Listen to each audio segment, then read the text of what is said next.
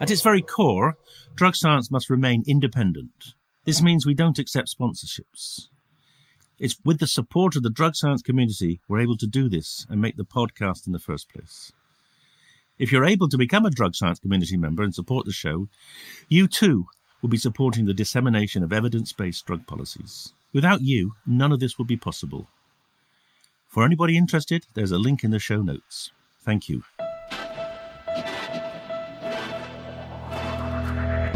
Hello and welcome to the Drug Science Podcast with me, David Nutt. Here we're bringing together experts and activists for a rational, honest, and informed conversation about drugs. Hello, and welcome to the Drug Science Podcast with me, Joe Neal, and Hannah Thurgur. We're hosting together today.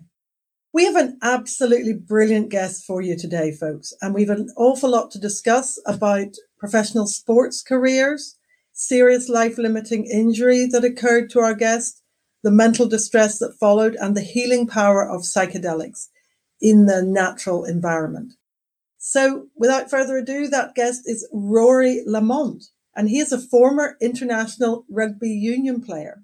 He played for Glasgow Warriors, the Sale Sharks, Toulon, and of course, Scotland.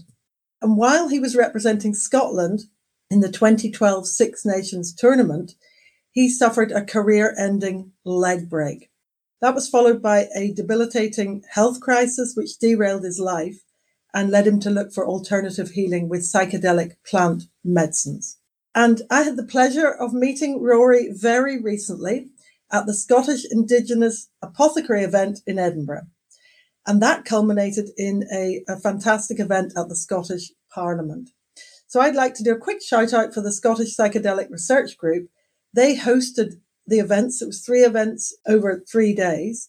And this was led by Anna Ross, who also works with drug science, and Fiona Gilbertson from Recovering Justice. So a very warm welcome, Rory. Well, thank you, Joe. Thank you for that introduction. It's really wonderful to be on here. I've been familiar with you know drug science and you know particularly Professor Nutt's journey and being you know outspoken man really and standing in in the truth of, of the science behind many different drugs and, and substances so yeah like well thank you for welcoming me on board here thank you very much yeah it's such a pleasure to have you and yes, of course, David Nutt is a legend and very brave, extremely passionate, and hugely knowledgeable. He's an extraordinary character. We have a lot of fun working with him, don't we, Hannah? Oh, we love it. It's fantastic. Learn something every day. Okay, so Rory, I think people will really want to hear your story, what happened to you. But I guess we should start with your career as a rugby kind of superstar. Maybe would you sort of following in the footsteps of your brother? yeah, yeah, very much, very much so. I, I came into rugby, uh, professional rugby, through the back door. I'd been trying to make it as a professional, but from about the age of seventeen, was started suffering from injuries, just like some bad, bad injuries, groin injuries. And meanwhile, my, my brother had been he had been having his first professional contract with Glasgow Warriors. This is before he was playing for Scotland. And he kind of inspired me to keep going after I'd been kind of like tossed aside by Northampton Saints Academy. Anyway, I ended up moving up to Scotland, moving in with him, and think thought, well, this is a place. I'm going to make it into professional rugby, this is probably the place to do it. Sean's making a name for himself. I'll join one of the local teams who had been feeding the professional team. Anyway, very, very quickly, I think my brother had actually spoken to the Glasgow coaches and said, my brother's here and he, he's better than me. Which was probably not true, but it was very generous of him. But the, the Glasgow coaches then invited me in to train, and that was the rest is history. Six six months later, after that, I, I was representing Scotland in the Six Nations, which was just the most. Whoa, that seems very quick. It's, it's much unheard of, really. I, I'd been binned from the Northampton Saints Academy, so not deemed good enough for their the you know the, the under 21s team.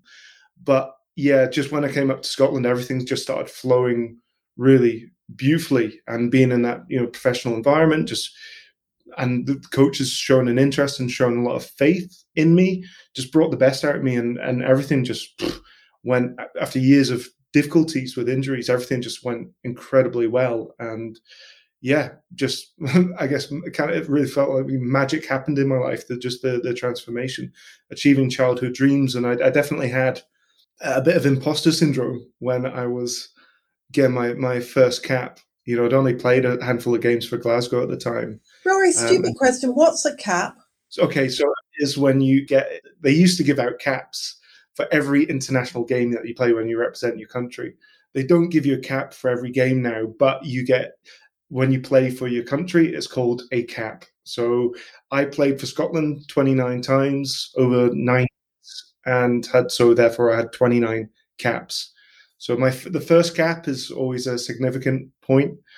Um, when people get to the 50th and the 100th cap, that tends to be a, a landmark point as well. But I I never got that far. I was uh, dealt with a lot of injuries in my career and had quite a short career. Nine years is actually quite quite short compared to some. So, what age do you did you start then? You said injuries by the age of seventeen. That seems young.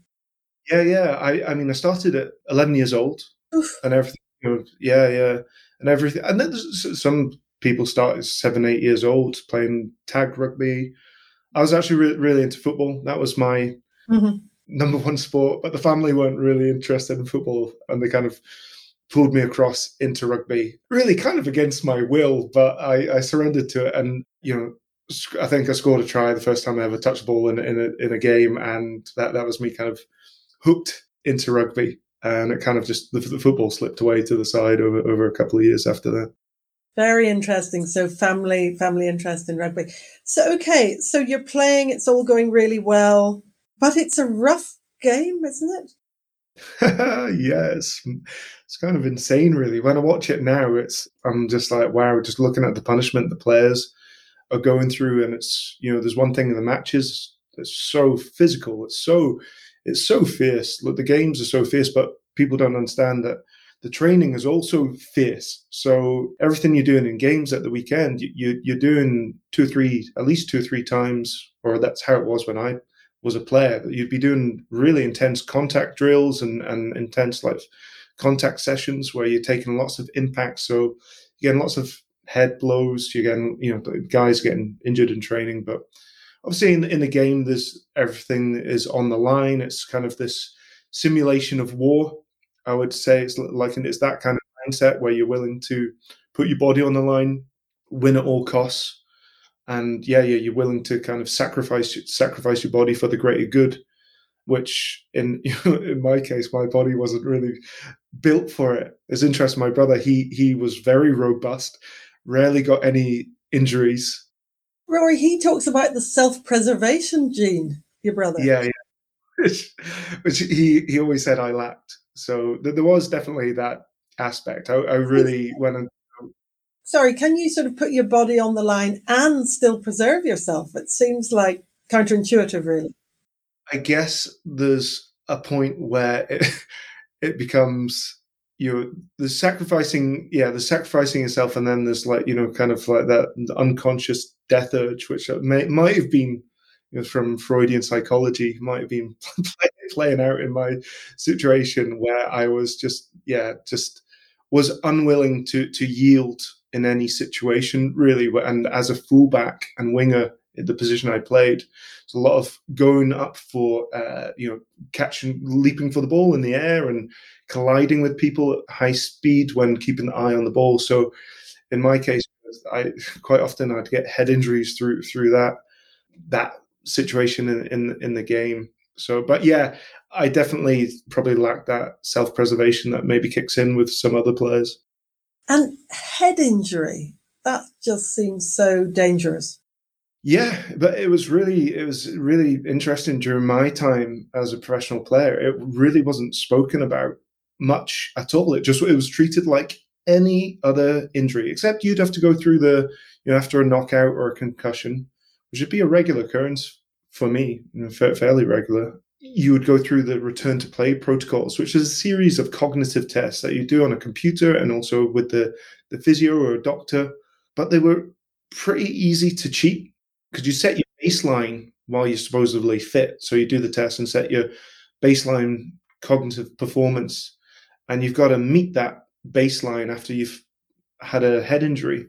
But you know that in pre-season, you know when you're setting this baseline. You don't want to perform too well, otherwise you're going to make it difficult for you to get back onto the pitch after you oh, after oh. you've had an injury. So guys deliberately, you know, do poorly on it, and even even so, I'd say it's not it's not a reliable it's not a reliable measure of the damage to a brain. Like you you can still pass these tests even when you've got significant damage, you know, to to your neurons, to your cells.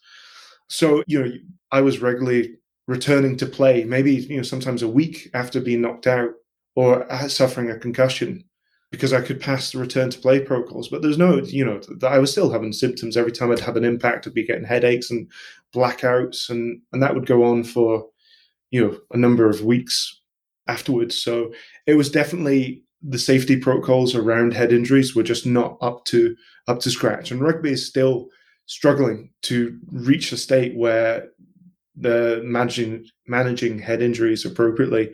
It's a difficult position for them because the teams and the game needs to to thrive, but they can't be ruling out players with concussion all the time. Otherwise, it's just uh, financially unsustainable. Has there been any progression, Rory, in changing the protocols for managing these type of traumas? Okay, I'm not uh, obviously I'm not in the game anymore, so I don't know the ins and outs. I still see that there's players getting concussed and returning to play, you know, within seven days of, of that concussion, and you know, a bruised a bruised leg won't heal in, in seven days. So just because we can't see the brain, we're just assuming that the brain injury is over because they've passed the cognitive test. There's been a lot of changes. I when I retired in 2013, I caused a bit of a a, a stink by speaking to the journalists about rugby's mismanagement of concussion, which at the time that there hadn't really been much like spoken about it, but for the first time I felt because I was no longer bound by my contract I felt an obligation because I'd witnessed I'd witnessed what was happening with NFL. Yeah. Oh, yeah. Yeah. Good point. Mm, you know, I was seeing what the the lawsuit and litigation happening in, in the NFL, and I was really paying attention to what was happening in rugby, and obviously with my own journey and witnessing what was happening with other players, and really wasn't in a position when I was still contracted to be able to speak out about what I saw was mismanagement and poor medical conduct, really. So I spoke out when I retired, and it caused a bit of a reaction. And I was speaking about rugby in general, but the BBC have attacked the Scottish Rugby Union, and you know who were my former employers or one of my former employers, and so they had to get a bit defensive. But what happened from that? It sparked a conversation, and the conversation hasn't really stopped since since that point. It got the the ball moving, I would say. And and since that point, there has been a huge amount of discussion around the brain injuries and management of concussions. But rugby is a brutal sport. I don't know how I don't know how it, it can make it safe and keep it as it's you know in its pure form. Yeah, it is so worrying. I guess they'd have to change the game a bit. You know, I, I just think it needs to be informed consent. You know, just same way smokers know that when they're smoking cigarettes that it's it can cause cancer you know one one thing that's not been spoken about is the the long term effects you know well i mean it is spoken about but the, the authority rugby authorities aren't admitting that rugby contributes to cte which is the the chronic traumatic encephalopathy which is the sportsman's early onset dementia that some of my ex teammates have had the diagnosis of so sad. So because they won't admit that rugby is part of the story there and part of the cause, because they're fearful of litigation, you know, it's still it's not informed consent. And I, th- I think this has got to be there. It's like you know, the players probably need to accept that they are risking their long term mental health by playing this game. And then it's like, well, if you want to if you want to play this, you go at least it's informed consent. So that's still missing at, at the moment. And yeah, the, the, rugby's been trying to like change the rules and the, you know changing the, the, the tackle rules, and it's it's struggling because it is it is affecting the way the game is played, and it's causing a lot of upset to the purists and who want to protect the game as it is. So there's this like there's this like conflict of interest between maintaining the game of rugby in its purest form and also like player welfare and long term health implications. Yeah, very interesting the idea of informed consent. We're used to it, aren't we, Joe, in clinical trials, whereby participants have to give their informed consent, where they understand the potential short term effects, the long term effects. And obviously, with psychedelics, it's a very contentious subject because gaining consent for psychedelics is actually a very tricky subject. How do you explain the psychedelic experience to someone who's completely naive? So, the idea of informed consent in sports it's new to me. I'm not a rugby player at all, um, but I think it's a, a, a, great idea. So thinking about the long term consequences for some rugby players, could you just go into a bit more detail about that and what what people might face and how common they are? Well, yeah, yeah. I mean, what's happening right now is there's there's a, a litigation class kind of lawsuit like there was with the NFL. With you know, I'm not sure how many rugby players they've got. They've, I think at the moment they're starting with you know, there's maybe 10 internationals, don't quote me on the figures, but 10 former internationals who are, I guess, taking a lawsuit against the English Rugby Union, the Welsh Rugby Union, and World Rugby, I think. And but there's also another maybe 200 players, and it's ever growing. It might be might be bigger than that now. That are in, going to be in the second stage of the litigation, and these are players who are struggling, who have been really struggling in silence. And this is the issue here is like once you have, once you are spent through injury or your age gets the better of you, you really cut adrift and you're dealing with the long term ramifications of not you know you've got the injuries to the body so that's like me you know i, I have a struggle with my ankle from a broken leg an injured ankle that ended my career but also the main ones the, the cognitive issues and the ability to function and manage their life because of the, the long term effects of concussion, you know, depression, anxiety, like inability to make the good decisions. It's the ability to like navigate just life really. First of all, because you're institutionalized as a professional player. You know, it's like the. This is what you've been dedicating your life to from from a young age, and that's all you've ever really dreamed of.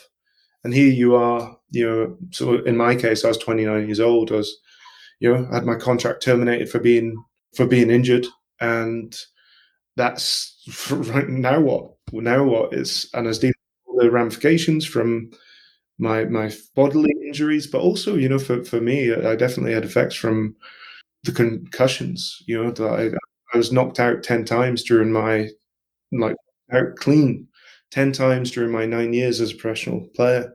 I had many more concussions on top of that. And so there's no doubt that there was, you know, the effects of the brain trauma affecting where, where I was. And, you know, I, after I retired, I had a, a very complicated process after retiring because there was multiple issues going on for me, but I definitely was struggling with my mental health for sure. So what did happen then when you retired? Yeah, so for me, it was you know like my retirement was kind of being. I felt like I was actually being put out of my misery because I'd been bouncing from one injury to another all through my career, and being injured as a sportsman is one of the worst places to be. It's very mentally challenging, and really, yeah. So I retired with a from broken leg that I got playing for Scotland against France in the 2012 Six Nations. Tried for that full year to get back fit, and it just wasn't. It just wasn't healing, and so my contract was torn up 12 months after the injury. And I was kind of like looking forward to really moving forward with my life and and like putting rugby behind me and yeah, finding maybe a more peaceful way of, of living. Less dangerous. Less dangerous for sure. I was ready to be honest. I was ready to be out. It was like I'd had enough. But I had, had the complication of having to have surgeries on my, on my leg that was still not really healing. I was struggling to struggling to walk, and had two more surgeries, and after one of the surgeries, I got an infection in the ankle and was put on antibiotics. And as soon as the antibiotics were finished, my digestive system stopped working, and I was struggling to to eat anything. And as the weeks went on, as less and less foods I could eat, and lost four stone in four months. Whoa! Yeah. Oh, yeah. I, I was my my di- digestive system just shut up shop. It just like, right, I'm done and yeah, I was I was just going through this really intense process with with my body and had loads of other symptoms popping up. I had like you know neurological things like you know like muscle spasms and and also like heart palpitations and insomnia. Yeah, so my, my body felt like it was it was really breaking down. So I was navigating this as well as having a, a broken leg that I couldn't really walk on. It was incredibly painful to walk, so I was kind of housebound in a real, real bad way. And naturally, my mental health kind of imploded as well. You know, I was mourning the loss of my career, which is always tough for a sportsman, but also mourning the loss of my future because I couldn't see a way forward from like how I went to see the doctors, and the doctors, you know, basically said there's nothing wrong with you. And I was just, well, you know, in terms of my digestive system, um, which was kind of, you know, insane, insane, really. And so, yeah, I, I felt really, really cut adrift. My, the reunion had ended my medical support for my, my leg as well. So I no, no longer had private health insurance. So I was stuck on NHS waiting times to, to see, to get more surgery, to try to get the ankle fixed. So, yeah, I was really in this difficult place. And I came to the realization that for me, it was kind of clear that the antibiotics were the straw that broke the, the camel's back after years.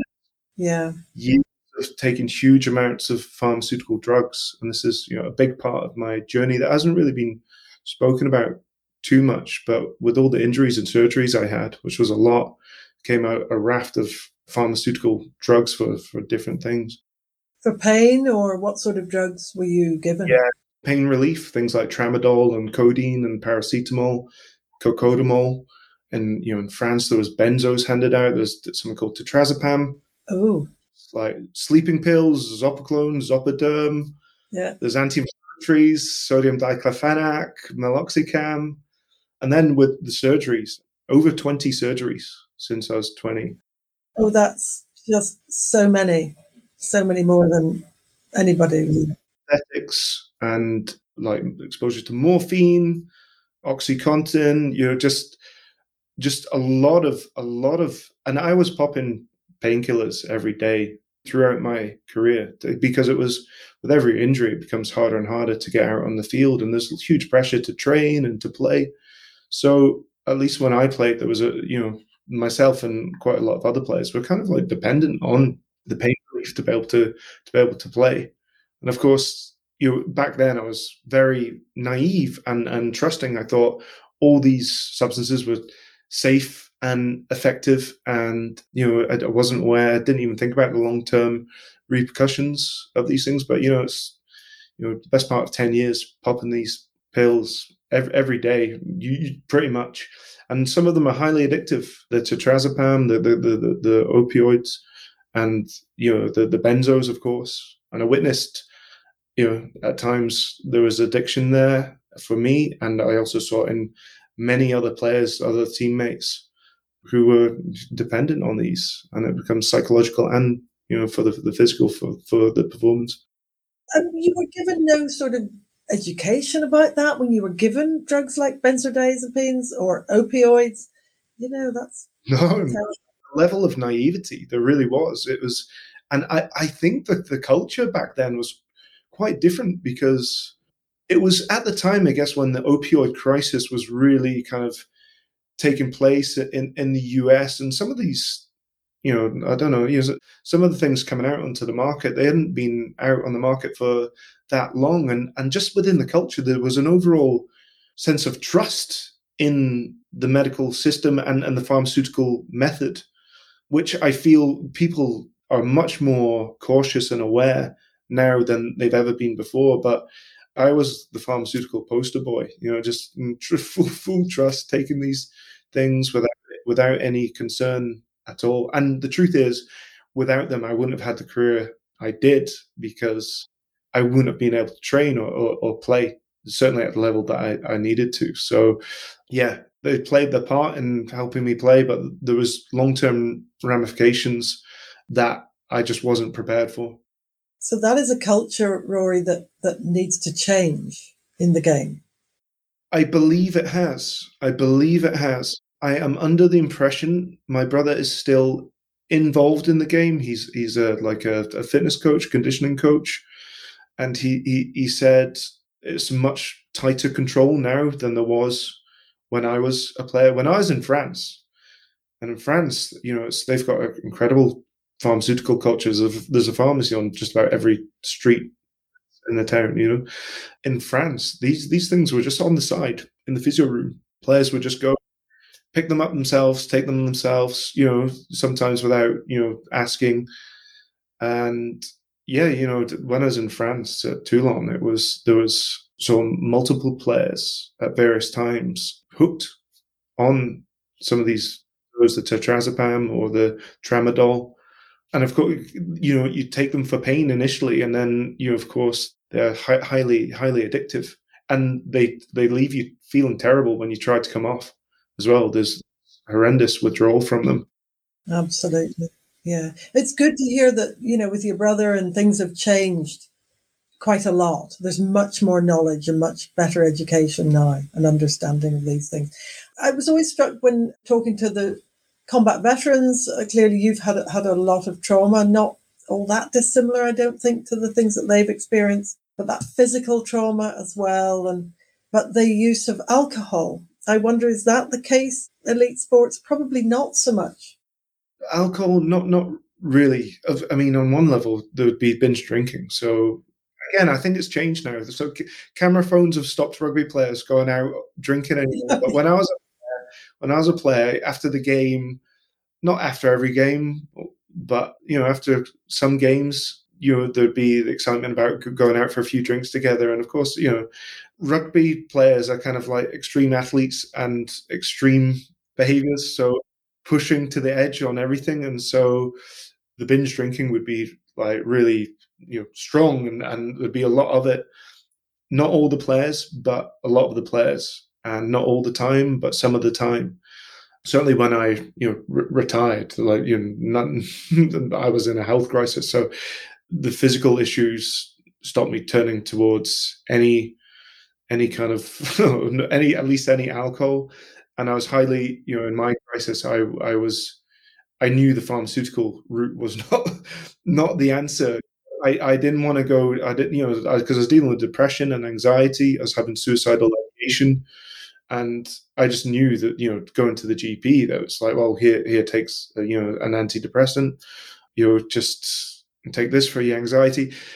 I knew the pharmaceutical route wasn't the answer to to my problem because I had this awareness that this had been a significant part of what led me into my where I was in with with this this health crisis that I was in with body, mind, and spirit. Yeah.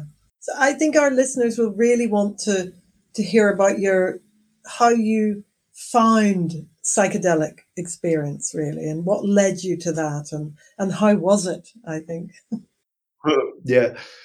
So truth be told i had a the first time i had a psychedelic experience was with uh, psilocybin with mushrooms in 2008 i was still a professional player. It was not long after i had the probably the, the worst head injury of my career. I had a real bad head injury. I took a knee to the face, which caused I think it was eight fractures to the, the, the eye socket, cheekbone, and jaw, and I had a facial reconstruction. I was knocked out, like clean out, into a seizure for you know five or six minutes, and you know was stretched off and taken to hospital. And that point was that was the, the, first time I was like, Rory, should probably retire from this game because you're doing yourself a lot of damage.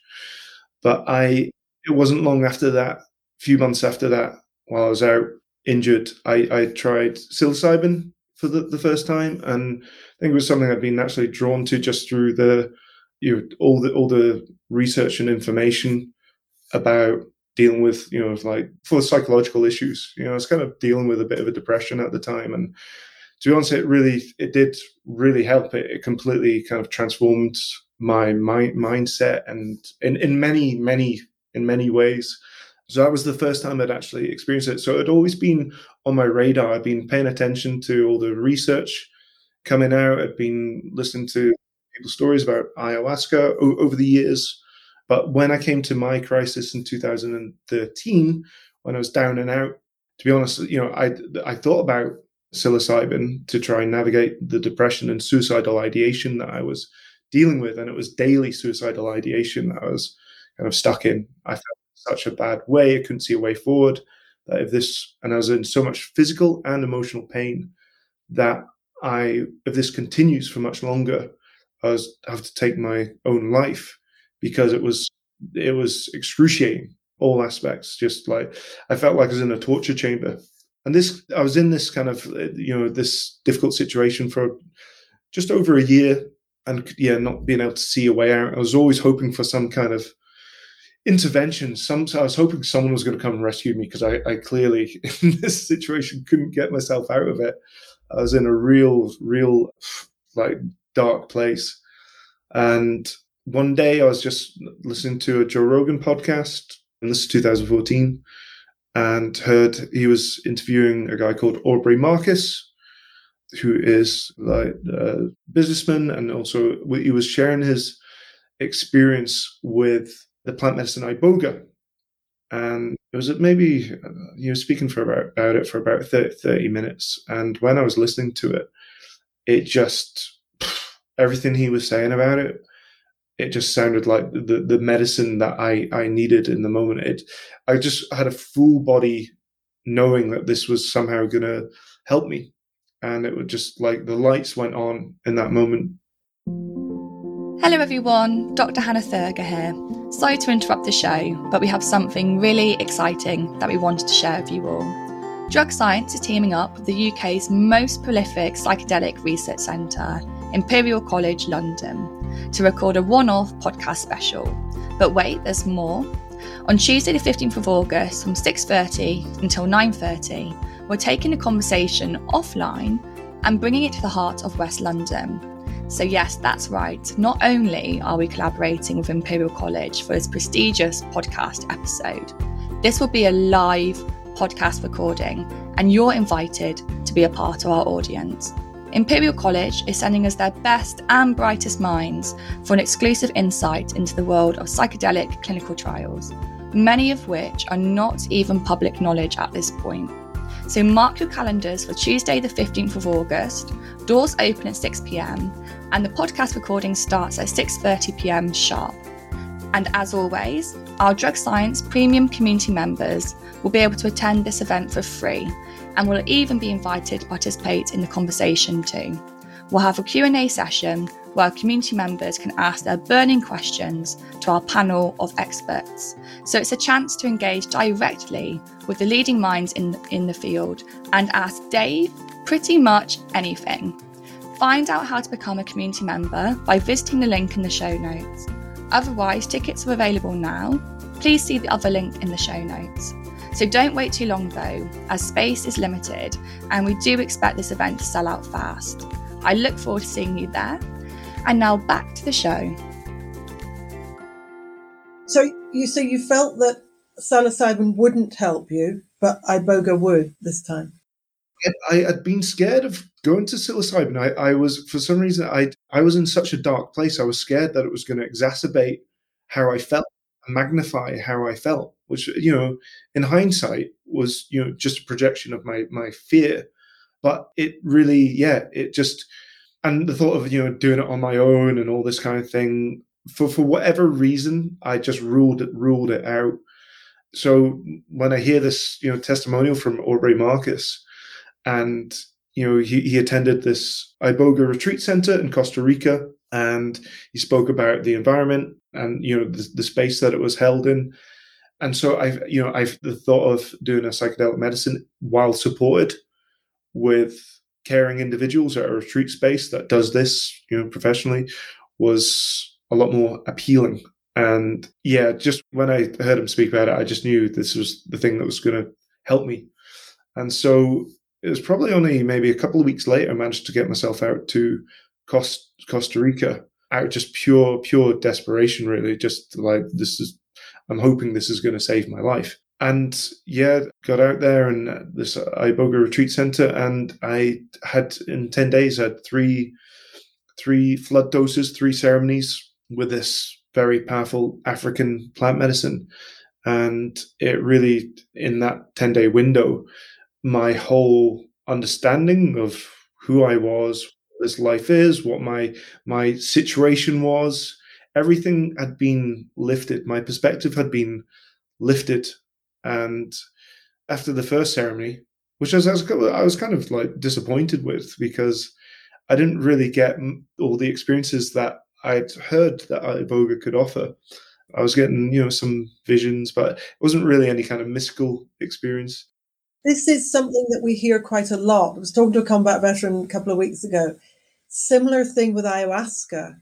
Two ceremonies even didn't really, you know, he'd had horrendous trauma uh, from Afghanistan war.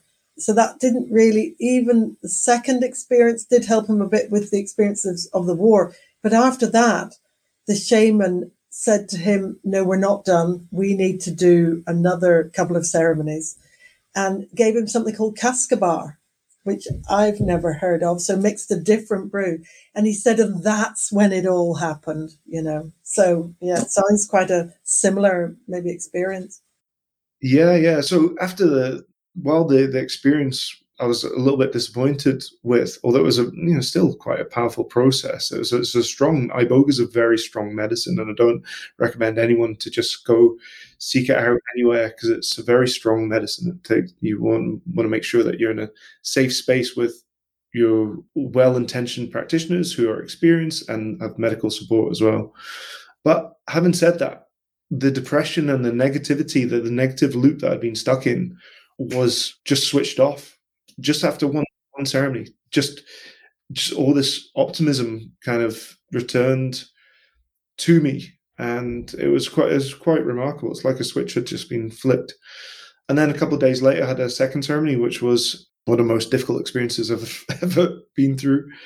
The medicine took me through this life review and showed me showed me all the ways I'd been harming myself. I could re- remember everything. It just and it showed me all the, the drugs, all the pharmaceuticals, all the surgeries, all you know, all the injuries, concussions, the knockouts, just made me see it all and have this awareness of everything kind of I'd been through. And it was absolutely terrifying to see the amount of you know destruction that I'd, I'd, caused myself through through my my actions and through not just through rugby but also you know partying and drinking to excess and just completely living my life out of balance. You know, it's like all the stimulants, the caffeine, you know, like pseudoephedrine we used to take as well just before games. Just doing everything possible to really harm my harm myself. Not not consciously, but it was it was there and it was And Rory, is that the, the medicine or did the shamans help you? That that that was just the medicine, me, myself, and, and the medicine. And it was honestly, it was absolutely terrifying. In in fact, it was it was quite overwhelming to to see all the ways that I'd been hurting myself, and it really you know, at one point I, was, I thought, wow, I am going to have to end my life because there's no way that I can recover from the amount of damage I've done. The the message was very clear. It was like, what did you think would happen? doing all this, living in this way, what what did you think would happen? And so, and so, you know, there's all this like guilt of the way I've been carrying myself and, and hurting myself, and just the way I've been living. But then the medicine took me through this life review from seeing the, the wounds that I'd experienced during childhood, the trauma, the difficult relationship I had with my father, some of the other experiences as well, that had created this wounds of rejection, really, real intense wounds of rejection and low self esteem. That was really at the core of my being. The truth is, the suicidal ideation that I've been experiencing for that last year or so it wasn't the first time I'd experienced it. I this was just revisiting emotions from my childhood. I remember being very young and not wanting to be here and just feeling deep emotional pain you just and not yeah just not wanting to exist and i'd experienced that through difficult moments throughout my life but it really had been disappeared as a professional rugby player because i had all this material external success being propped up my the wounds being held up by i guess society ex- success so you'd kind of forgotten the the i suppose depression in childhood or feeling suicidal on occasion yeah, yeah. So as as a child, it was just I that there was a low self esteem through wounds of re- rejection, not feeling loved and and really wanted with my father. These childhood experiences that we go through have a profound effect on mm-hmm. us in, in later life, and This was always simmering below the surface, always. And during difficult moments in my adolescence, and you know, even just before as a rugby player, that there would be little moments where these energies would pop up to the surface. But in this crisis after my rugby career, with all my like f- feeling like I've lost everything, like my physical health and my my life, my job, my future, all these emotions were just coming up to the surface to be to be felt. And so during this the second iboga ceremony, I was I was being taken back and through the the difficult experiences that I'd been through and how they were they these wounds had really shaped my behaviors and my my excesses and my willing to sacrifice myself. And and it's all all through this desire for for validation and for love. And it's like the desire to please coaches and teammates and to be loved and to be liked and to feel connection do you think this was partly to do with your brother his success i don't think so i, th- I think sean's success sean carries the same wound it just manifests in different ways in his his life. He's he's he, he's gone through similar difficulties, but of course we're, we're different human beings and we respond slightly different to to similar wounds. And of course our experiences aren't exactly alike. My father was, by all accounts, was a lot more harsh on me than he was on my brother. So the pain I'd experienced, I think, might have been a little bit greater in some some aspects. But to be honest, you know, Sean's success was always a, a, hugely like it's a big celebration. I just think at the core of my my being, I never really loved myself. I never really felt good enough. And here, here, the medicine was, you know, iboga was taking me through these wounds and, and kind of showing me that this, all the dysfunctional, destructive behavior was rooted in this emotional pain, really. And a lot of it was just unfolding deeply unconsciously in my life. And through that through that awareness that like it was really i was just kind of like responding like living life from my wounds i found compassion for myself and really forgiveness because i then realized my life unfolded in the only way that it ever really could when we're driven by these unconscious energies and these these wounds until we make them conscious and integrate them into our conscious awareness, we're really controlled by them and they're driving a lot of our choice lifestyle choices and behaviors. And so through this compassion for myself and forgiveness, and because it wasn't just myself I'd hurt in my journey, I'd hurt others, loved ones, you know, partners, girlfriends, a lot. You just so I had to forgive myself for a lot. I'd forgive myself, especially for like I'd been judging myself for being a failure after rugby because I was now in this horrendous situation. I was like, well, I've orchestrated this mess. I'm obviously not good at doing life. You know, like my inability to have, you know, because I was flying so high, I was now rock bottom. And I was like, how did I get here? Well, you're responsible for this. Like, you've got yourself in this mess. And therefore, you know, you're obviously not good at navigating life. So I had to forgive myself for all the mistakes and, and harm I'd caused myself and the way I'd behaved and and through this compassion and this forgiveness for myself and others, forgiving my father as well for the, the, the wounds, because I realized that he was just passing on his wounds to me, his wounds of rejection. So this compassion and love that I could suddenly feel took me into this incredibly blissful state during the ceremony. And I felt this deep connection for myself and gratitude for who I am and and the everything I've navigated. And the first eight hours of this experience were because iboga is a long medicine; it stays in the system many many hours. The first eight or nine hours were just pure hell. I was kind of taken into this underworld, visionary like underworld, very like demonic feeling as I was going through this awareness of all the ways I've been destroying myself. It was it was a painful space to be in. And then when it uh, got through to this point of compassion and forgiveness, I was taken into into what would be like going from a hellish situation into a heavenly energy where I felt bathed in love and compassion and just pure bliss radiating through my entire being. And that really continued. That, that feeling stayed stayed with me. And then in the hours kind of after the ceremony, all this like this, I was kind of given a blueprint for moving forward with my life on how to navigate the very big challenges that I was still facing. Because the truth is, nothing had changed. My situation was exactly the same, but my perspective had just been lifted. And now I could see a way forward. Hope had returned. And really, you know, I had a, another ceremony after that, but that wasn't as, was really the second ceremony that was the transformational experience for me. And yeah, after, after that point, everything kind of changed and my I hope had returned and I started moving forward with my life and naturally connecting to well, I started connecting with natural healing modalities, breath work, meditation, and nutrition. And just with, with this hope felt inspired to like I felt the inner strength to be able to move forward. It's just extraordinary, Rory, that you have such a healing, you know, process. I mean, I guessing eight hours of being in hell sounds horrendous, actually. you know, really brave then to do another ceremony, I think. But of course, you came out of it so well.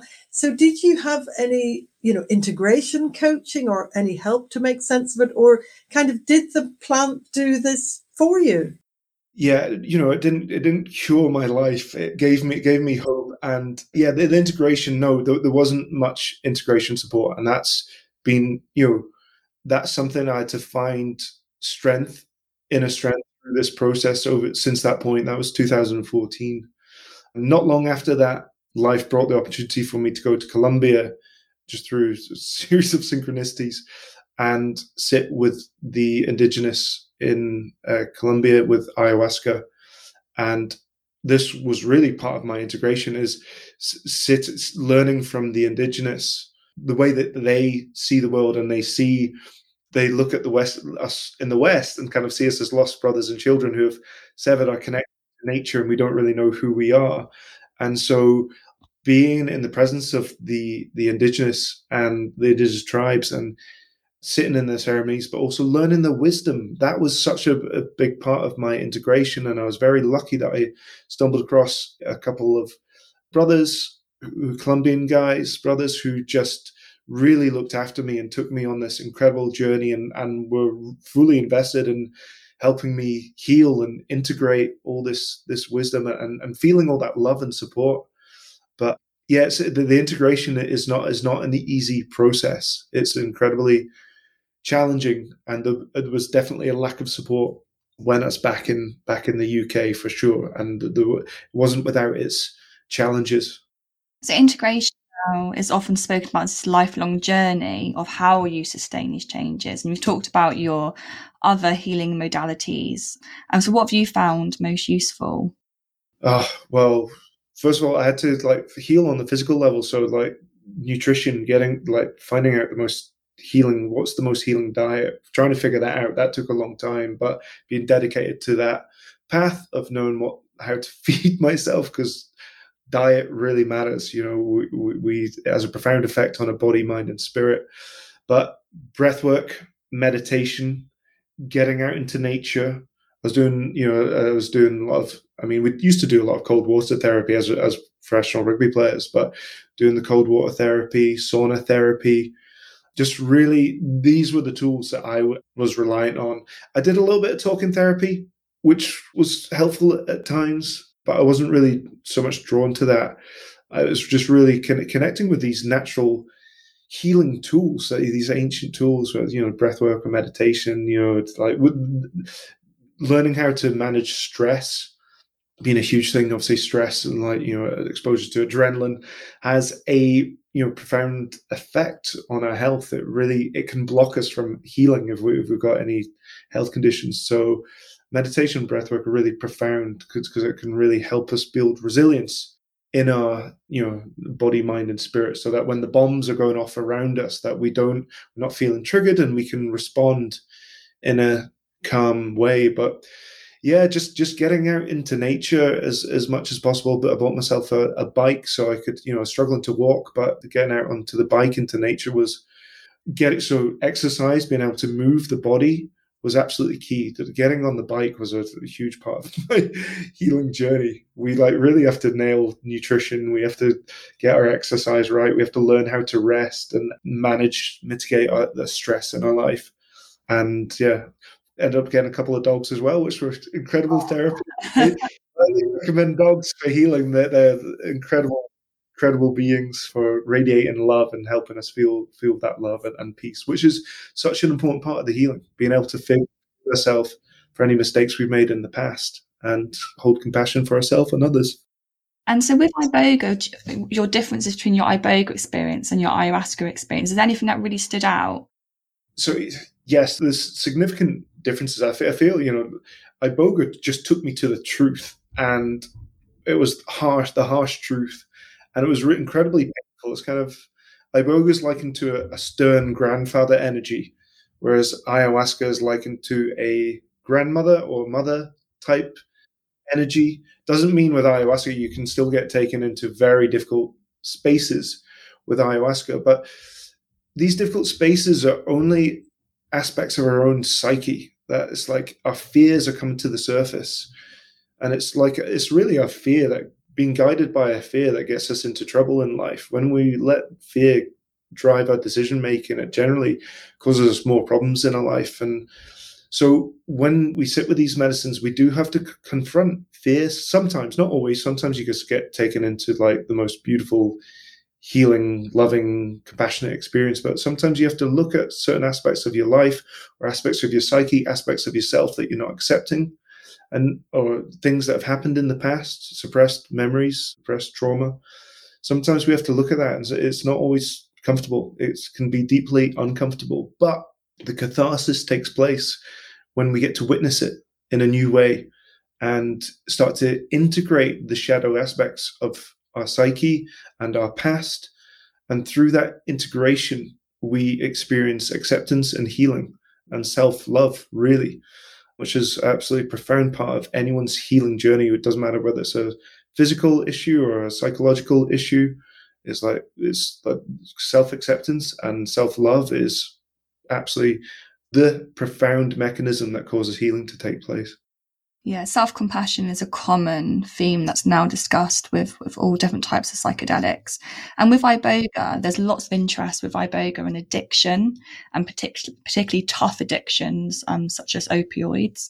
And I'm wondering whether it needs to have that real stern experience that you've described to help people with such tough addictions rather than maybe psilocybin.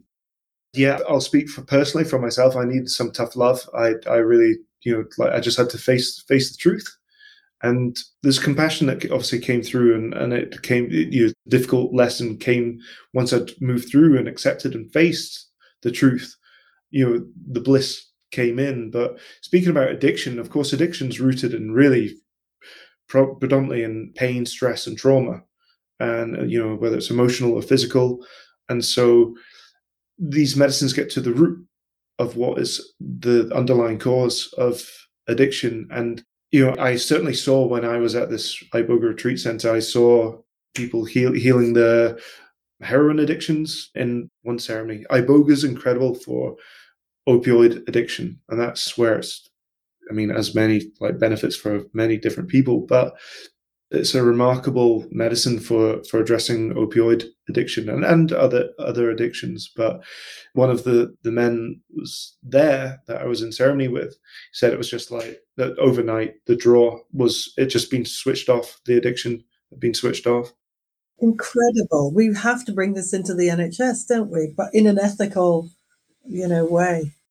Yes, of course, of course. The potential is there, but we, we need to look into it. You know, we, we like this, obviously, the science we looked into it, and there's so much untapped potential with these medicines and ayahuasca. You know, ayahuasca as well is just uh, incredibly powerful medicine for addressing the, the root cause of addiction, mental health issues, and sometimes, you know, physical health issues are rooted in trauma. You know, quite often you know, physical issues are rooted in emotional trauma and pain from the past that's just not being looked at or addressed. So they, they have incredible potential, but they, they need to be used obviously safely, and that, that's they're just not for anyone to self serve or you know, these medicines are powerful and used in the wrong hands, they can cause problems for people. And also, they're not for everyone. I think people who have severe neurological conditions or mental, you know, psychosis outbreaks in the past, you know, psychotic breaks, you know, these medicines maybe aren't for them, but there's so many people who can potentially benefit from these. And so, you know, that's why I'm speaking about my journey because I really think that these these medicines have saved my life and they've brought so much joy and I'm happy the happiest now I've I've ever been. And you know a huge part of the healing process is learning how to integrate these experiences into your life. And i think now there's there's all sorts of integration coaches and there's so much support in you know in this country and in other countries. There's, there's so many options for integration support which probably wasn't there you know just 10 years ago or so. It's, it's the, the whole landscape has completely transformed since i first connected with them. And uh, your other point about how much we have to learn from indigenous people about these plant medicines?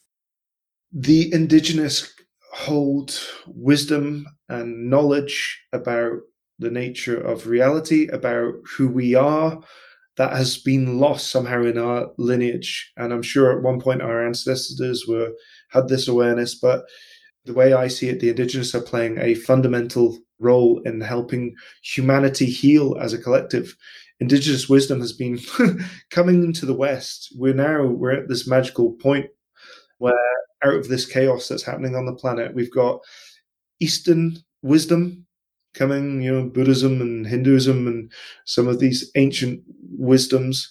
And now we've got also, and of course, yoga. And then we've got, you know, the indigenous wisdom from the Amazon and the Americas that is coming in. And we've got this incredible melting pot where there's the opportunity to heal now is absolutely incredible. It's something my, my father, who died of alcoholism last year, he never had the opportunity to really connect with these these tools, and this wisdom wasn't around for him. And so I witnessed his painful journey, and I was on a path for that same pain. And yeah, but these the, these medicines were the intervention that deviated my life on onto a higher path, onto a healing path and I'm so grateful to the indigenous tribes for their love and generosity to, to share their wisdom and share their medicines with us. And there's been probably millions of Westerners like myself who have journeyed to the Amazon to connect with their wisdom and connect with their medicines and come back and really share the message that the indigenous carry. And yeah, we should not, we have this through our scientific material attitude in the West. We have an arrogance. We look down upon the indigenous, and we have so much to learn from them. That arrogance is holding us back as as a civilization. That we need to integrate the indigenous wisdom, and once we do that, we will become a much more sane, balanced, and loving humanity. And it's so badly needed, isn't it? After the pandemic and the mental health of, of people is so so bad of many people is so bad now. Rory, thank you so much it's been fantastic, hasn't it, Hannah? Oh, incredible. Thank you so much for sharing your story. So, what a story, Joe. Oh, just marvelous, folks.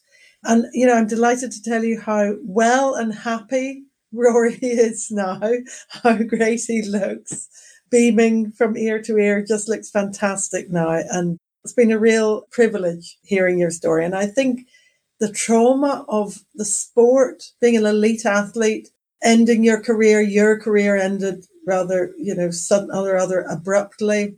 But the sort of physical trauma, it's been really fascinating to hear. I don't really know. Hannah and I are not rugby experts. Fascinating to hear about that. And the, the story of healing is just, just absolutely marvelous. It's, it's been fantastic. A real privilege talking to you. For the listeners, there's great information about drugs on the Drug Science website we have a section on iboga, on ayahuasca, and psilocybin, on all these these medicines. So do log on there. I was looking this morning, certainly refreshed my knowledge and learned a lot. All the drug information pages are great to kind of give you an overview of those drugs, as well as, you know, it's a good opportunity just to raise the ethical and sustainable concerns with some of these psychedelics. Lots of information out there already if you're interested in finding out about reciprocity schemes for ibogaine and for ayahuasca. Um, really, really worth reading into those. And we've got a great blog post actually, Joe, from a student as well on um, some of the reciprocity issues. So give that a read on the drug science website as well. That's brilliant. So thank you very much, Rory. Thank you again. Thank you so much for having me on here. It's been a pleasure. Thanks.